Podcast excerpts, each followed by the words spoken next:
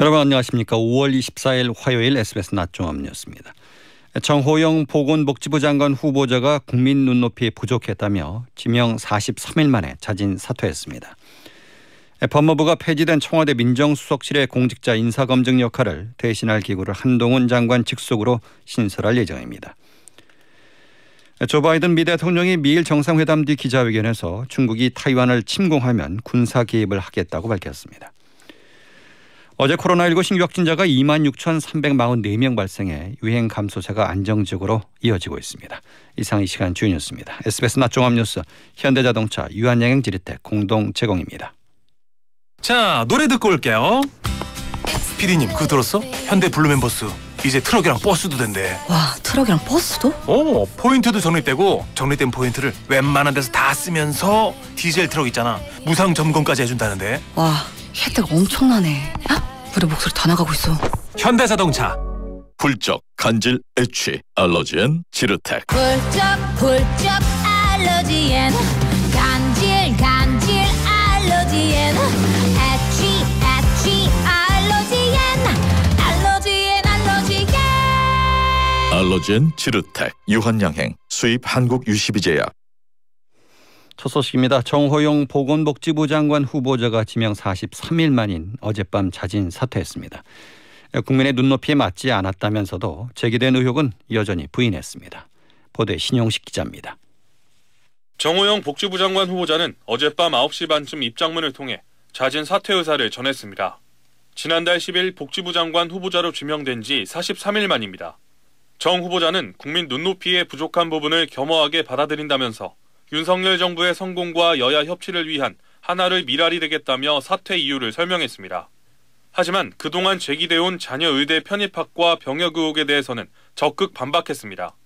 법적, 도덕적으로 어떤 부당 행위도 없었다면서 실제로 수많은 의혹 제기에도 불법적이거나 부당한 행위가 밝혀진 바 없다고 강조했습니다.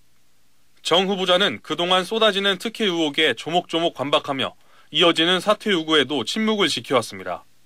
그러나 지난 20일 민주당이 대승적 차원의 협조를 내세워 한덕수 총리를 인준한 뒤 정 후보자의 거취가 정리될 거란 관측이 많았습니다.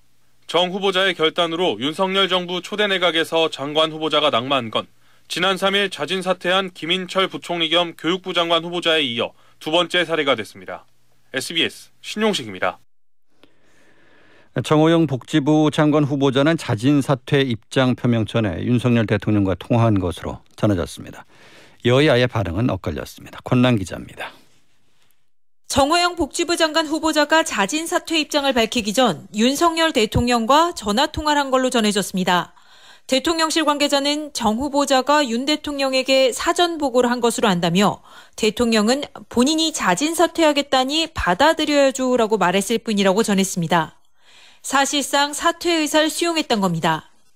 복수의 대통령실 관계자는 SBS와 통화에서 윤 대통령은 정 후보자가 대통령에게 정치적 부담을 주지 않기 위해 결단한 걸 알고 있다며 윤 대통령은 정 후보자에게 인간적인 미안함이 있다고 말했습니다. 앞서 어제 오전까지 윤 대통령은 시간이 좀 더 필요한 것 같다고 했지만 비판 여론이 거세지자 대통령의 지명 철회가 아닌 정 후보자의 자진 사퇴란 형식으로 결단을 내린 걸로 보입니다. 다만 대통령실은 정 후보자 사퇴에 대한 공식 입장은 내지 않았습니다. 국민의힘은 민주당과 협치를 위한 결단이라고 평가했습니다.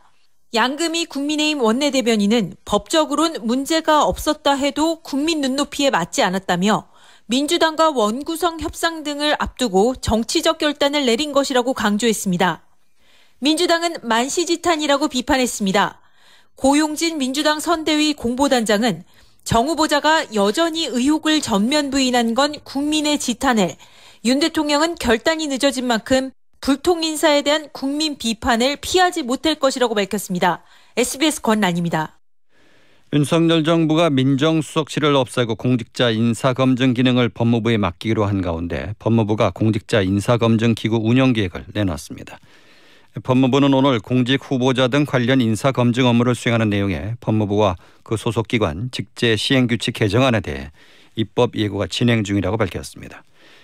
관보 공고에 따르면 인사 검증 업무를 관장할 인사정보관리단장이 신설되고 검사 등을 포함해서 법무부 장관 직속 20명의 규모로 조직이 꾸려집니다. 법무부는 인사혁신처와 행정안전부 소관 관련 규정 등의 개정도 진행 중이라고 덧붙였습니다. 더불어민주당 오선 김진표 의원이 제21대 국회 후반기 국회의장 후보자로 선출됐습니다. 민주당은 오늘 화상 의원 총회를 열고 김 의원을 국회의장 후보로 선출했습니다. 민주당 목 부의장 후보로는 사선 김영주 의원이 선출됐습니다. 민주당은 박병석 현 의장의 임기가 끝나는 29일 이전에 국회 본회의를 열어 의장 선출을 마쳐야 한다는 입장입니다. 그러나 국민의힘은 법제 사법위원장을 포함한 후반기 원 구성 문제까지 함께 논의해야 한다는 입장입니다. 윤석열 대통령이 우리나라가 인도 태평양 경제 프레임워크 IPEF에 참여하는 데 대해 중국이 과민 반응하는 것은 합리적이지 않다고 나를 세웠습니다. 윤 대통령은 IPEF에 참가하지 않으면 국익에 피해가 갈 수 있다고 말했습니다. 박원경 기자입니다. 윤석열 대통령은 미 CNN과의 인터뷰에서 한국의 IPEF 참여를 비판하는 중국의 반발은 합리적이지 않다고 말했습니다. IPEF를 미국의 중국 견제용으로 보는 중국에 다소 직설적인 메시지를 던진 겁니다. 북한 문제에 대해선 보다 단호한 태도를 취했습니다. 윤 대통령은 북한의 눈치를 보는 유화적인 정책은 결과적으로 실패가 증명됐다며 북한의 붕괴가 아닌 공동 번영을 바라지만 북한의 위협이나 도발에는 강력하고 단호하게 대처하겠다고 말했습니다. 앞서 윤 대통령은 어제 미국 주도로 한국과 일본, 호주 등 13국이 참여한 IPEF 출범 정상회의에 화상으로 참석했습니다. 윤 대통령은 반도체나 배터리 등 첨단 산업 분야에서 한국은 영내 국가와 호혜적인 공급망을 구축하겠다고 약속했습니다. 출근길엔 IPF 참여는 국익을 위한 것이라고 밝혔습니다. 국익을 위한 결정이었다고 하지만 최대 교역국인 중국이 IPF 참여에 반발하고 있는 만큼 중국과의 전략적 소통 강화가 과제로 부상하고 있습니다. SBS 박원경입니다. 미국과 일본, 호주와 인도 등 네 나라가 참여하는 쿼드 회의가 오늘 열렸습니다. 바이든 대통령은 어제 중국이 타이완을 침공하면 군사 개입을 하겠다고 밝혔습니다. 도쿄에서 박상진 특파원입니다. 쿼드는 미국이 중국을 견제하기 위해 일본과 호주, 인도와 함께 구성한 안보 협의체입니다. 오늘 회의에서 네 나라는 5세대 이동 통신이나 바이오 등 중국에 대항하는 첨단 기술 분야 협력 방안을 논의한 걸로 알려졌습니다. 중국의 불법 조업을 막기 위한 해상 계획 구상도 포함된 걸로 전해졌습니다. 오늘 열리는 쿼드 회의는 두 번째 대면 회담으로 화상 회담을 포함하면 바이든 대통령 취임 이후 네 번째입니다. 앞서 어제 열린 미일 정상회담의 초점도 대중국 견제에 맞춰졌습니다. 바이든 대통령은 특히 중국이 타이완 침공 시 군사 개입을 할 수 있다고 밝혔습니다. 지금까지 나온 타이완 지지 발언 가운데 가장 강력하고 명시적인 것으로 이 발언이 생방송으로 중계되자 미 백악관 관계자는 타이완을 향한 미국 정책은 변함이 없다며 진화에 나섰습니다. 기시다 총리는 일본의 방위비 증액과 유엔 안보리 상임이사국 진출을 바이든 대통령이 지지했다고 밝혔습니다. 도쿄에서 SBS 박상진입니다. 중국 정부가 한미 정상회담 공동 성명에 타이완 해협이 거론된 데 대해 내정감 사업이라며 반발하고 있습니다. 왕원빈 중국 외교부 대변인은 타이완 문제는 중국의 내정 문제라며 어떤 국가가 어떤 방식으로든 간섭하는 것을 절대 허용하지 않는다고 밝혔습니다. 중국 반발에 대해서 한국 외교부는 하나의 중국을 존중하는 원칙에는 변함이 없다는 원론적인 입장을 밝혔습니다. 지방선거가 8일 앞으로 다가온 가운데 여야는 오늘도 뜨거운 유세전을 펼칩니다. 국민의힘과 민주당 지도부는 모두 수도권과 강원에서 후보자 지원 유세를 펼치면서 지지를 호소합니다. 엄민재 기자의 보도입니다. 이준석 국민의힘 대표는 격전지 경기를 찾습니다. 경기 군포의 한 재개발 추진 아파트를 찾아 지방선거 공약으로 내세우고 있는 일기 신도시 재정비 사업 추진을 약속했습니다. 이후엔 서울 관악구에 있는 대학교 앞에서 젊은 층을 대상으로 거리 유세를 펼칩니다. 권성동 원내대표는 자신의 지역구인 강원 강릉을 비롯해 원주와 횡성, 춘천 등을 돌며 지원 유세를 이어갑니다. 윤호중 민주당 상임선대위원장은 오후에 의정부 시장 후보의 공약 발표 현장을 찾아 유세를 돕고 이후엔 경기 구리를 찾아 김동연 경기도지사 후보를 지원합니다. 박지원 상임선대위원장은 오전에 긴급 기자회견을 열어 팬덤 정당이 아니라 대중정당으로 만들겠다면서 스스로에게 엄격한 민주당이 되겠다며 지지를 호소했습니다. 저녁엔 강원도를 찾아 이광재 강원도지사 등과 유세를 이어갑니다. 민주당 김동연, 국민의힘 김은혜 경기지사 후보의 유세전도 이어집니다. 앞서 어제 TV 토론에선 김동연 후보는 김은혜 후보의 KT 취업 청탁 의혹을, 김은혜 후보는 김동연 후보의 거액 후원금 의혹을 놓고 설전을 이어갔습니다. 정의당 배진교 공동상임선대위원장은 아침 일찍부터 이정미 인천시장 후보의 유세를 시작으로 인천 지역을 돌며 구의원 유세를 차례로 지원할 계획입니다. SBS 엄민재입니다. 국내 어제 코로나19 신규 확진자가 2만 6천여 명이 발생했습니다. 화요일 발표 기준으로 16주 만에 가장 적은 수치를 기록하는 등 유행 감소세가 안정적으로 이어지고 있습니다. 정다은 기자입니다. 코로나19 신규 확진자는 어제 26,344명으로 집계됐습니다. 주말 검사 건수 감소 영향으로 4개월 만에 하루 확진자가 만명 아래로 떨어졌던 전날보단 소폭 늘었지만 화요일 발표 기준으론 지난 2월 1일 18,000여 명 이후 16주 사이 가장 적은 수치입니다. 일주일간 하루 평균 신규 확진자는 전주보다 28% 감소했습니다. 위중증 환자도 232명으로 엿새째 200명대를 기록하는 등 유행 감소세는 안정적으로 유지되고 있습니다. 사망자는 전날보다 3명 줄어든 19명으로 지금까지 24,006명이 코로나19로 목숨을 잃었습니다. 50대 1명을 제외한 나머지 18명이 모두 60대 이상인데 정부는 상대적으로 위험성이 높은 고령층에 4차 접종을 권고했습니다. 어제 하루 3만 5천여 명이 코로나19 4차 백신을 맞아 전 국민 대비 접종률은 7.5%, 60세 이상 접종률은 27.1%입니다.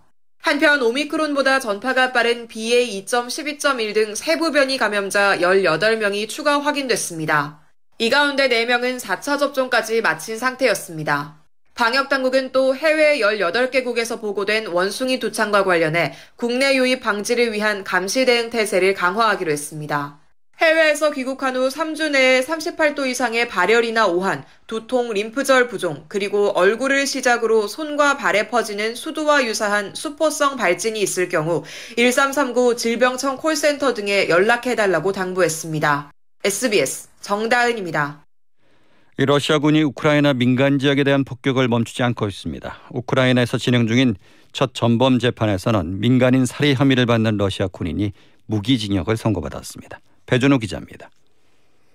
러시아군이 우크라이나 수도 키우 서부에 위치한 기차역을 겨냥해 미사일을 타격했습니다. 이번 공격으로 한 명이 숨지고 여러 명이 부상했습니다. 동부 돈바스 지역에선 러시아군이 인구 10만 명 규모의 소도시 세베로 도네츠크를 포위하고 집중 공격하고 있습니다. 세베로 도네츠크가 제2의 마리우폴이 될 수도 있다는 우려가 나옵니다. 민간인에 대한 러시아군의 공격이 계속되고 있는 가운데 우크라이나 법원에서 진행 중인 첫 전쟁 범죄 재판에선 비무장 민간인을 살해한 혐의로 기소된 러시아군 소속 21살 시시마린 하사에 대해 재판부가 종신형인 무기징역을 선고했습니다. 젤렌스키 대통령은 스위스 다보스 포럼 화상 연설을 통해 지난 17일 키우 북쪽 도시 폭격으로 여태껏 모두 87명이 숨졌다고 밝히며 러시아의 공격을 멈추기 위한 모든 제재를 가해달라고 촉구했습니다. SBS 배준우입니다. 상품 수출과 수입을 따지는 무역 수지가 올 들어 지금까지 100억 달러 넘게 적자가 났습니다. 국제 원자재와 에너지 가격이 급등하다 보니 수출보다 수입액이 더 빠르게 늘고 있기 때문입니다. 최이원 기자의 보도입니다. 대우조선해양은 수주 흥행으로 선박 건조량이 늘면서 일손이 바빠졌습니다. 올해 1분기 매출액은 1조 2,455억 원으로 지난해 대비 13% 증가했습니다. 하지만 실적은 4,701억 원 영업 손실. 재료비가 뛰면서 일할수록 손해가 난 겁니다. 다른 기업 사정도 마찬가지입니다. 지난 1일부터 20일까지 우리나라 수출액은 386억 달러, 선박과 철강, 석유 제품 등이 호조를 보이며 지난해 같은 기간보다 24% 증가했습니다. 하지만 주요 원자재값 급등으로 수입액이 434억 달러, 1년 전보다 37.8% 늘면서 수출액을 크게 앞질렀습니다. 특히 3대 에너지원인 원유와 가스, 석탄 수입액이 크게 늘었습니다. 이런 흐름대로라면 이달까지 석 달 연속 무역 수지 적자가 예상되는데 석 달 연속 적자는 2008년 금융위기 이후 14년 만입니다. 이런 추세를 잡지 못하면 저성장 고물가가 동시에 덮치는 스태그플레이션 가능성을 배제할 수 없습니다. SBS 재현입니다. 잉글랜드 프로축구 프리미어리그 득점왕 손흥민이 현지 매체들이 선정한 시즌 최고 선수 자리에 올랐습니다. 스카이 스포츠는 2021-2022 시즌 누적 파워 랭킹에서 손흥민이 8만 1,031점을 얻어 1위를 차지했다고 밝혔습니다. 매체가 뽑은 시즌 최고 선수 자리도 파워 랭킹 1위인 손흥민에게 돌아갔습니다. 스카이 스포츠는 또 손흥민을 Team of the Season에 뽑힌 11명으로 짠 433 포메이션의 왼쪽 공격수로 선정했습니다. 영국 BBC 방송과 데일리 메일도 손흥민을 Team of the Season에 선정했습니다. 경기 이천시의 골프 의류 물류센터에서 분한 불이 21시간 동안 밤샘 진화 작업 끝에 모두 꺼졌습니다. 당시 근무하고 있던 142명이 대피했고 소화기로 불을 끄려던 물류센터 관계자 한 명이 팔에 화상을 입었습니다. 이어서 자세한 날씨를 양태빈 기상캐스터가 전해드립니다. 달력이 넘어가기 전에 날씨로 먼저 여름을 맞았습니다. 어제 전국적으로 낮 기온이 30도 이상 오르면서 예년 수준을 훌쩍 웃돌았는데요. 오늘도 서울의 낮 최고 기온 30도로 어제 못지않게 덥겠습니다. 볕이 강한 만큼 자외선도 전국적으로 매우 높은 수준까지 치솟겠습니다. 외출하실 때 자외선 차단도 신경 써주셔야겠습니다. 이러한 때이른 더위는 내일까지 조금 더 이어지겠습니다. 모레는 중부를 중심으로 비가 내릴 텐데요. 이후 바람이 불어드는 방향이 북쪽으로 바뀌면서 날씨가 잠시나마 선선해지겠습니다. 현재 맑은 하늘 드러난 가운데 오늘은 공기질도 무난한 상태입니다. 별다른 비나 소나기 예보 없이 오늘 쭉 맑겠고 부산과 울산, 대구 지역만 미세먼지가 조금 있겠습니다. 낮 최고 기온은 서울 30도를 비롯해 강릉과 광주 32도, 대구는 33도까지 오르겠습니다. 내일도 대체로 맑겠고요. 모레로 넘어가는 밤사이 중부지방에 비가 지나겠습니다. 날씨였습니다. 주가가 하락하고 있습니다. 이 시각 현재 코스피 지수는 어제보다 31.74포인트 내린 2615.64를 기록하고 있습니다. 개인이 4,470억 원가량 매수하고 있고 외국인은 2,483억 원, 기관은 2,112억 원가량을 매도하고 있습니다. 코스닥 지수는 11.